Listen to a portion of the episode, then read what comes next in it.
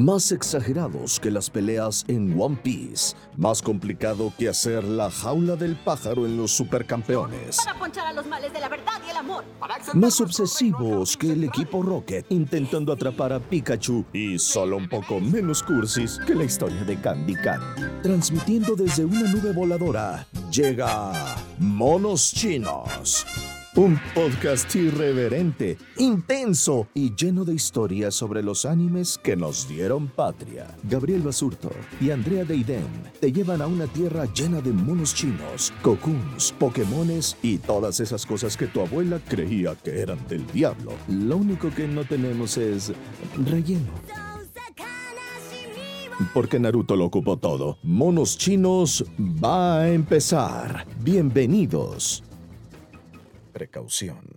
El siguiente programa contiene opiniones irresponsables, groserías, puntos de vista controvertidos, chistes malos, animes mal pronunciados, odas a Pikachu, insensateces y sobre todo muchos spoilers, por lo que nadie debería tomárselo en serio. Si decide escucharlo, hágalo bajo su propio riesgo.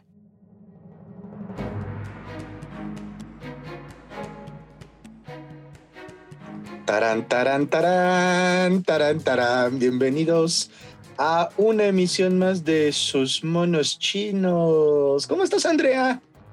Muy bien, gracias tú. Estoy súper, súper emocionada porque logramos sobrepasar la primera temporada. No, ¿por qué? Cuéntame, Pues ya, ¿qué hicimos? es- ¿Cómo que la primera temporada? Pues al parecer gustamos, pues esta es, este es el último de la primera temporada. Con este ya cerramos, son los primeros ocho.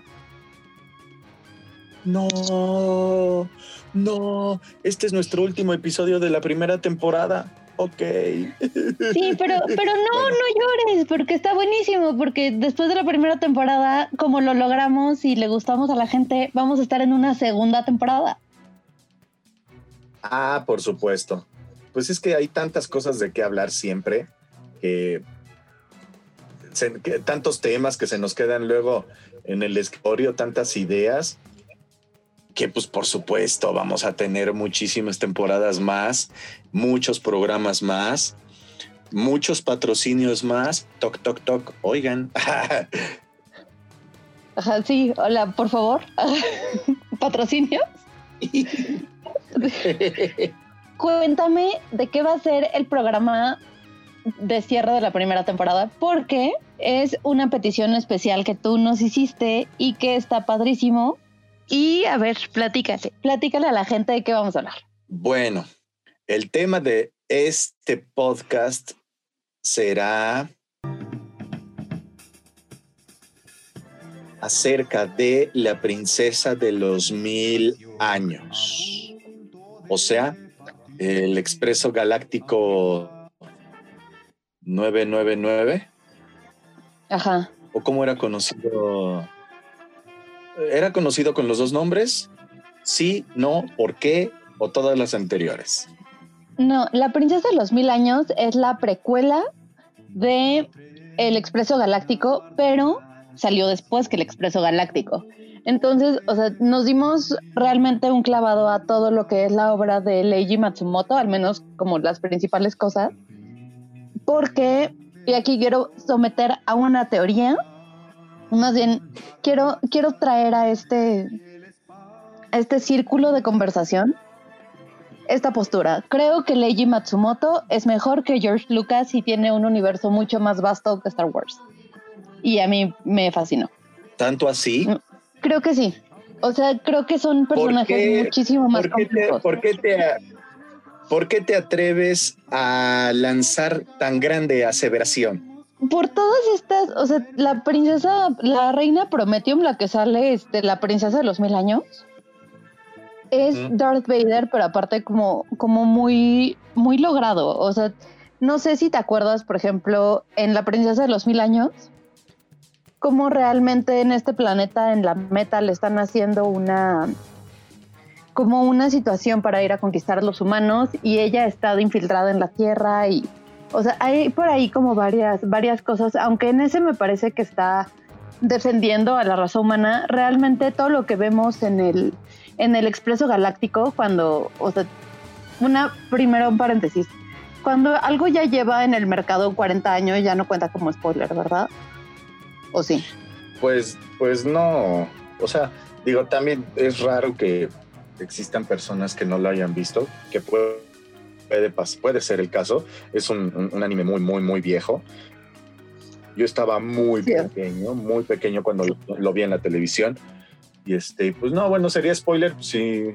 Pues bueno, no spoiler, es para que las nuevas generaciones se animen y lo vean. Ay, bueno, si no se aguantan, este es su momento para salirse del podcast si quieren no llevarse una sorpresa, pero pensamos que si ya lleva más del tiempo de vida de Gabriel y mío en este mundo, o sea, si el Expreso Galáctico tiene más tiempo que nosotros dos vivos, ya no cuenta como spoiler. Entonces, o sea, sí, sí. le vamos a seguir dando. Sí. Entonces, o sea, bueno, ya ves que, ya ves que en la primera parte, en la princesa de los mil años, esta, esta chavita Yayoi es este. Yo amaba la que, a Yayoi. Estaba enamorado de Yayoi.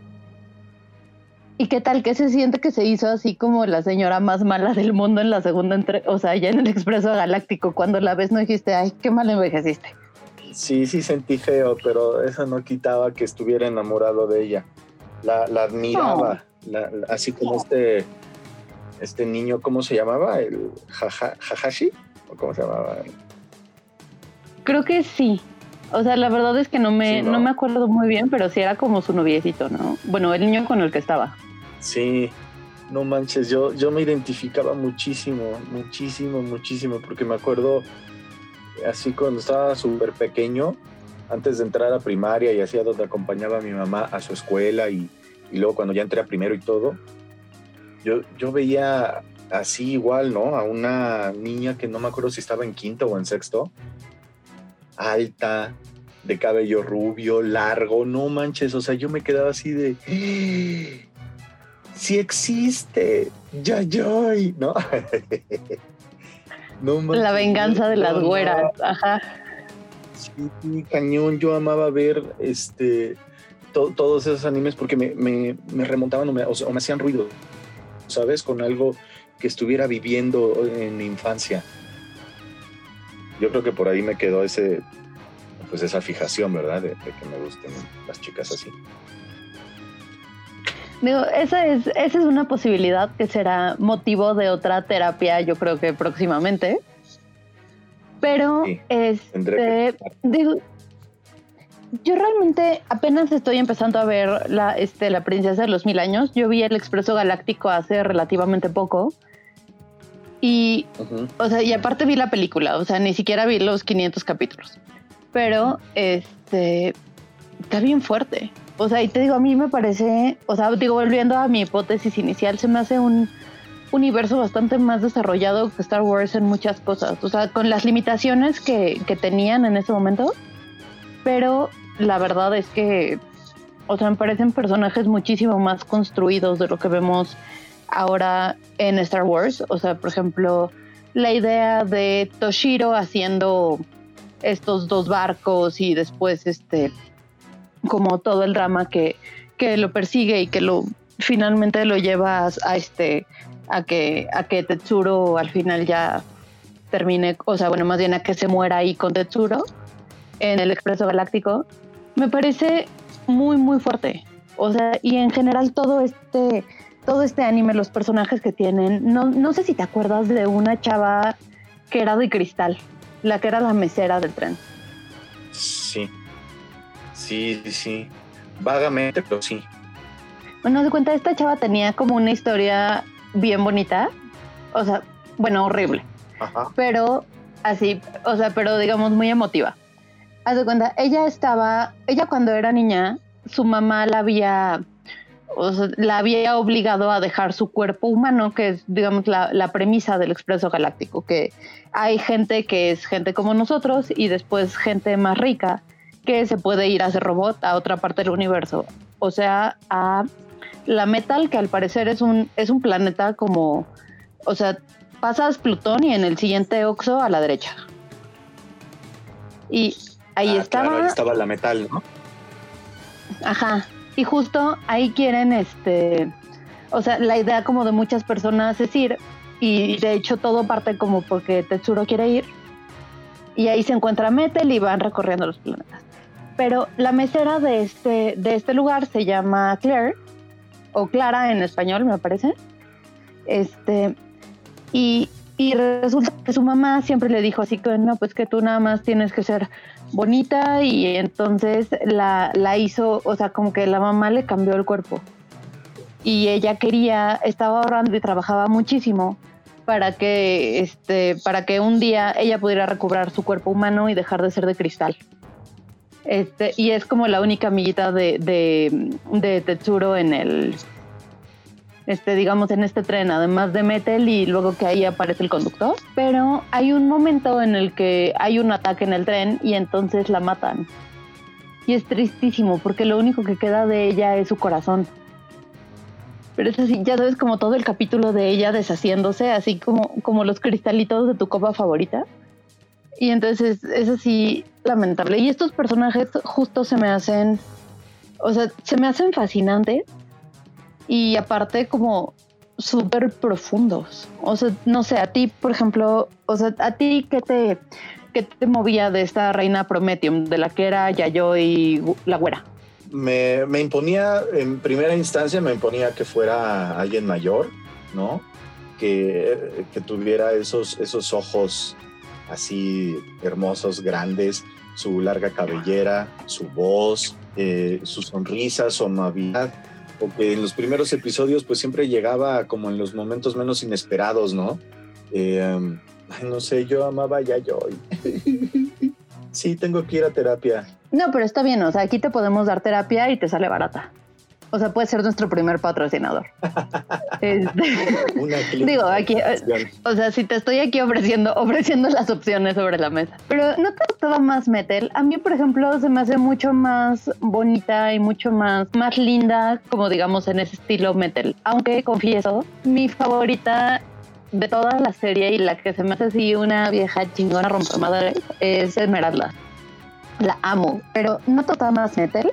O sea, no sé como más linda. Ay, no sé, no sé, no sé, no sé. Yo, yo tengo mi, mis, eh, pues mi, yo tengo mi fijación con, con Aparte, ¿sabes también qué me sacaba de onda? Digo, no sé por qué me, identificaba con el Hajime, pero me sacaba de onda su, la animación. no sé si te acuerdas, o sea, es, no sé, los ojitos así tan arriba y juntos y la cara, el resto de la cara así, la nariz y la boca más abajo. Yo decía, bueno, ¿este, ¿este niño es humano o es un señorito? Sí, sí, un poco. O sea, a mí también me resultó choc, o sea, ahorita me resultan chocantes esos dibujos, pero aparte, o sea, porque hay unos que de verdad parecen así como, ya sabes, como estas bolitas que tienen nada más así como una nariz gruesa y están horribles. O sea, que la verdad parecen así como de, ya sabes, así como de estas caricaturas como de los burundis, pero, pero ya este, o sea, feas. No, y aparte, sabes que yo me acuerdo mucho que era, era para mí así como muy difícil cazarlos eh, todos los episodios o las películas, porque pues en aquella época, edad, yo no identificaba que, fue, que, fuera, que era una película o que era este, un episodio del anime, ¿sabes? Y este, entonces todo el tiempo estaba así como que al pendiente y prendía la tele a todas horas y decía, ¿cuándo pasó? ¿Por qué pasó? ¿Y, y, cuál sigue? O, qué pasa? ¿no? Me, daba una desesperación horrible porque yo quería volver a ver allá hoy. Perdón, allá hoy. ya dije otra cosa. Ay, no, sí, o sea, pero ¿con qué cosa te equivocaste? El ya hoy es, este, digamos, el, el anime de temática homosexual masculina. O sea, es anime gay. Entonces, ajá, sí, o sea, te fuiste haber equivocado con cualquier cosa, pero estoy segura que ya hoy no quisiste. Dije ya hoy. Este, por favor, por favor, este, le editas. No, no lo edites, Dani, no lo edites. Este, no sé. Yo, digamos, lo vi hace poco porque este, el, el marido me dijo que, o sea, como que se estaba acordando de esto y me empezó a contar del Expreso Galáctico y, o sea, cómo realmente era una de estas cosas que su mamá le decía, órale, o sea, pues sí, velo porque son tus caricaturas, aunque, o sea, la verdad la temática es todo menos de caricatura. O sea, perdón, o sea, es todo menos para niños. O sea, es una animación bien, bien fuerte. O sea, más o menos, para quien no lo haya visto, aunque ya tuvieron 40 años para hacerlo, este, el, el tema va así. En el Expreso Galáctico hay un niño que no tiene, o sea, que tenía una mamá, pero un, un señor que se llama el Conde Meca, que era un robot, un día casó a su mamá, así como a la mamá de Bambi la casaron, así. Este niño se salva y después decide que él quiere ir a, o sea, él quiere hacerse robot para ir a vengar a su mamá. Se encuentra con una chavita que se llama Metal y ella, este, ella lo ayuda a subir y se van juntos ahí por el tren y entonces van recorriendo la galaxia. Este, y digamos en estos ires y venires, que aparte se parecen como mucho al viejo este, se van encontrando, o sea, van yendo a planetas. No me acuerdo si en, en Júpiter o en... No me acuerdo si fue Marte, Júpiter o Saturno, pero llegan a un planeta que de verdad es así el viejo este. Y ahí se encuentran a una viejita que le regala una pistola y un sombrero, que resulta ser del que hizo, digamos, estos barcos que se llama Toshiro, que digamos es como como el inventor de todo este, como de todo este universo. Este, y después ya se van a ir recorriendo y el niño un día después de varias vicitudes y que le matan a, media gente, o sea, a medio elenco, a todos sus amigos se los matan, menos a Metel. Se encuentra al conde Meca y entra a su casa por una cuestión. Y resulta que el cuerpo de su mamá está como disecado en la, o sea, y, arriba de su comedor, o sea, de verdad así como en Bambi. O sea, y ya como que empieza todo esto porque hay una, un tema de casa deportiva de humanos. Y ese es como uno de los, uno de los temas, porque aparte ni siquiera es el arco final. El arco final es cuando ya se encuentran a la mamá de Metal, que justamente es esta persona de la princesa de los mil años. Si lo quieren ver por orden cronológico, igual está digo, yo vi primero el Expreso Galáctico y ahora estoy viendo la Princesa de los Mil Años. Entiendo todo perfecto, pero me parece que también la pueden entender si ven la Princesa de los Mil Años primero y después el Expreso Galáctico. Este, pero, o sea, yo no me imagino, o sea, para los niños que la vieron en ese momento, o sea, imagínate qué fuerte que estás viendo ahí a tu personaje y de repente aparece su mamá secada en una pared. O sea, yo creo que es algo que en este momento ya no hubiéramos permitido. Estaba, estaba echando ojo a los datos que tenemos de, a los datos concisos, a los datos exactos, y fue en 1981, 1982, o sea, yo tenía tres años, ¿sabes? Se pasaba, perdón, se transmitía aquí en México en Imevisión, lo que hoy en día es TV Azteca. Y uh, o sea, estar, estar acordándome de, la emoción que tenía cuando iba, a empezar, la emoción que tenía con el opening, al escuchar el, inicio, la, ilusión que tenía de ver qué era lo que iba a pasar con Yayoi, con Hajime, con todos los personajes, con, este universo, con el metal, eh, eh, con la metal, el planeta, con los humanos, con toda la historia cómo, cómo me emocionaba y cómo me vibraba pues, la pequeña psique de un niño de cuatro años, ¿no? Sí, cañón. Oye, y lo que te iba a preguntar, ¿sabes si en, si en La Princesa de los Mil Años también sale el Capitán Harlock? Él es como uno de estos, él es un pirata galáctico. Y entonces, o sea, aparece mucho en el Expreso Galáctico y era amigo de este güey que hizo los, los barcos y Emeralda era, la novia del que hizo los barcos. Este, pero ¿aparece ahí Harlock? ¿O no? No, no ubico en qué momento de, la historia del anime o de la película, pero yo me acuerdo así de un tipo acá como muy galán, de, pelos así medios, medios despeinados y tenía una espada, ¿no? Y yo decía, ah, sí, justo.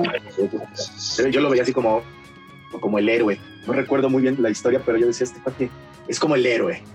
El, yo quiero ser como él cuando sea grande. Ahí sí, Sí, así, igualito.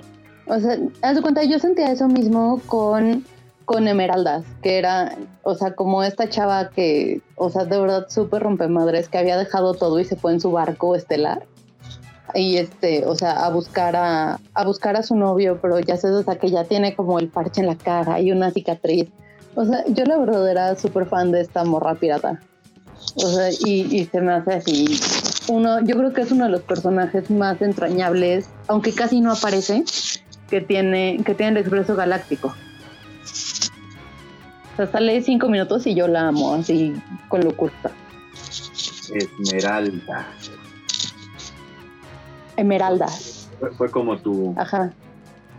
tu, este, ahora, ahora tienes un alter ego con ella. No era mi modelo a seguir, o sea, sí era así que, ay, es que yo, yo quisiera estar en la tripulación de esta vieja y irme ahí como al, al universo de verdad ahí a golpear gente y a matar robots y hacer como ese tipo de cosas. Ese era, esa era como mi misión en la vida.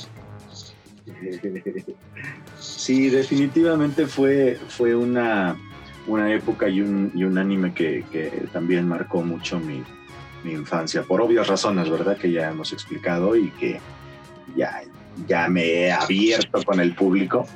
Este, y, y por la trascendencia que tuvo, como dices, de forma histórica eh, y de forma, pues incluso en, la, en su narrativa, creo yo.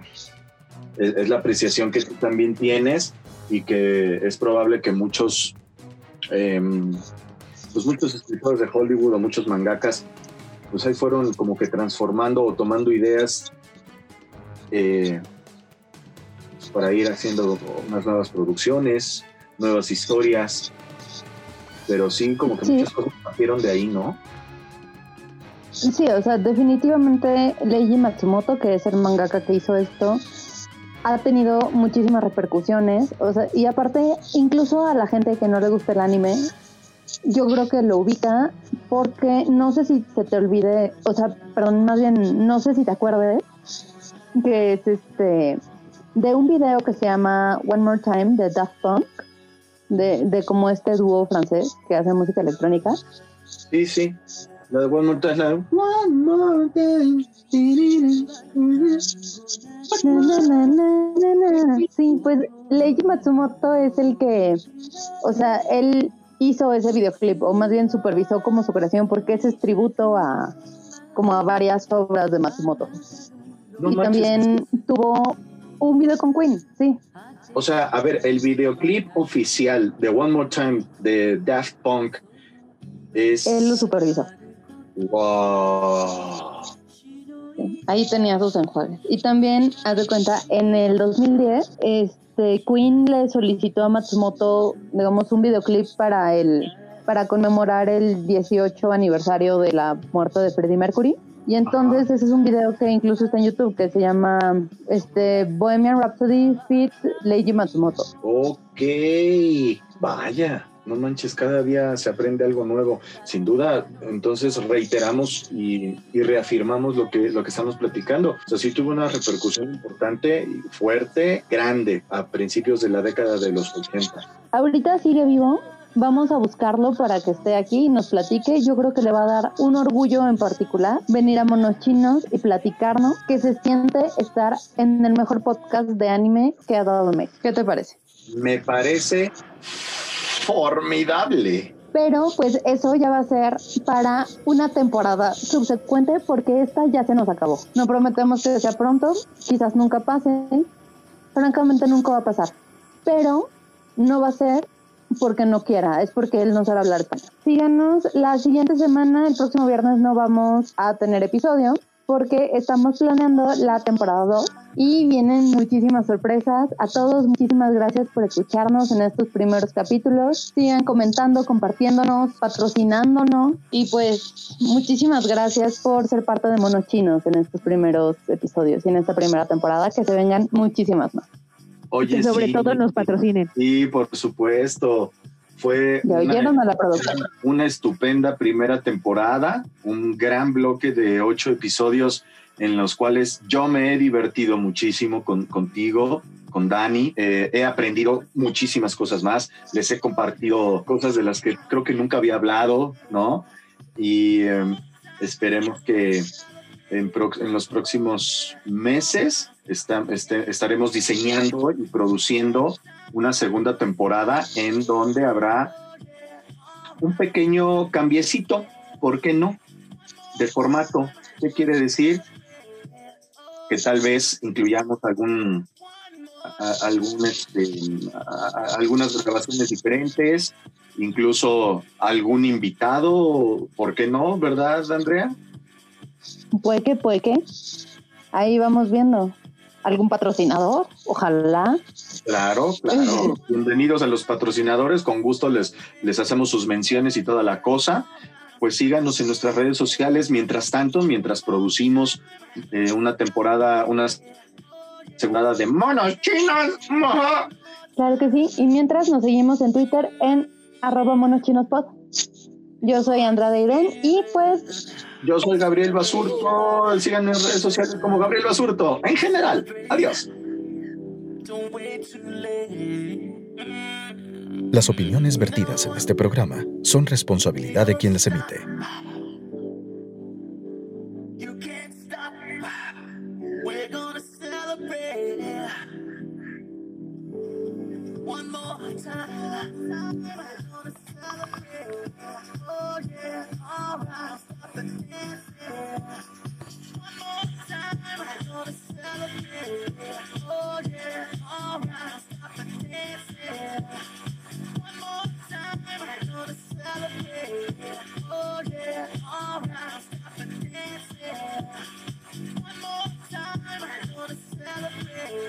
Oh yeah.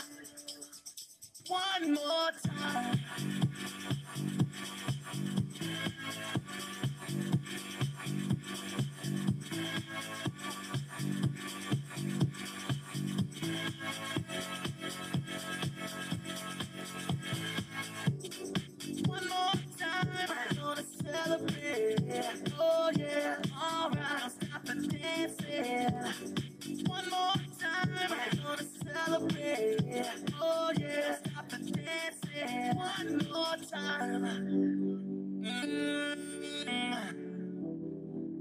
I'm just feeling celebration tonight. Celebrate.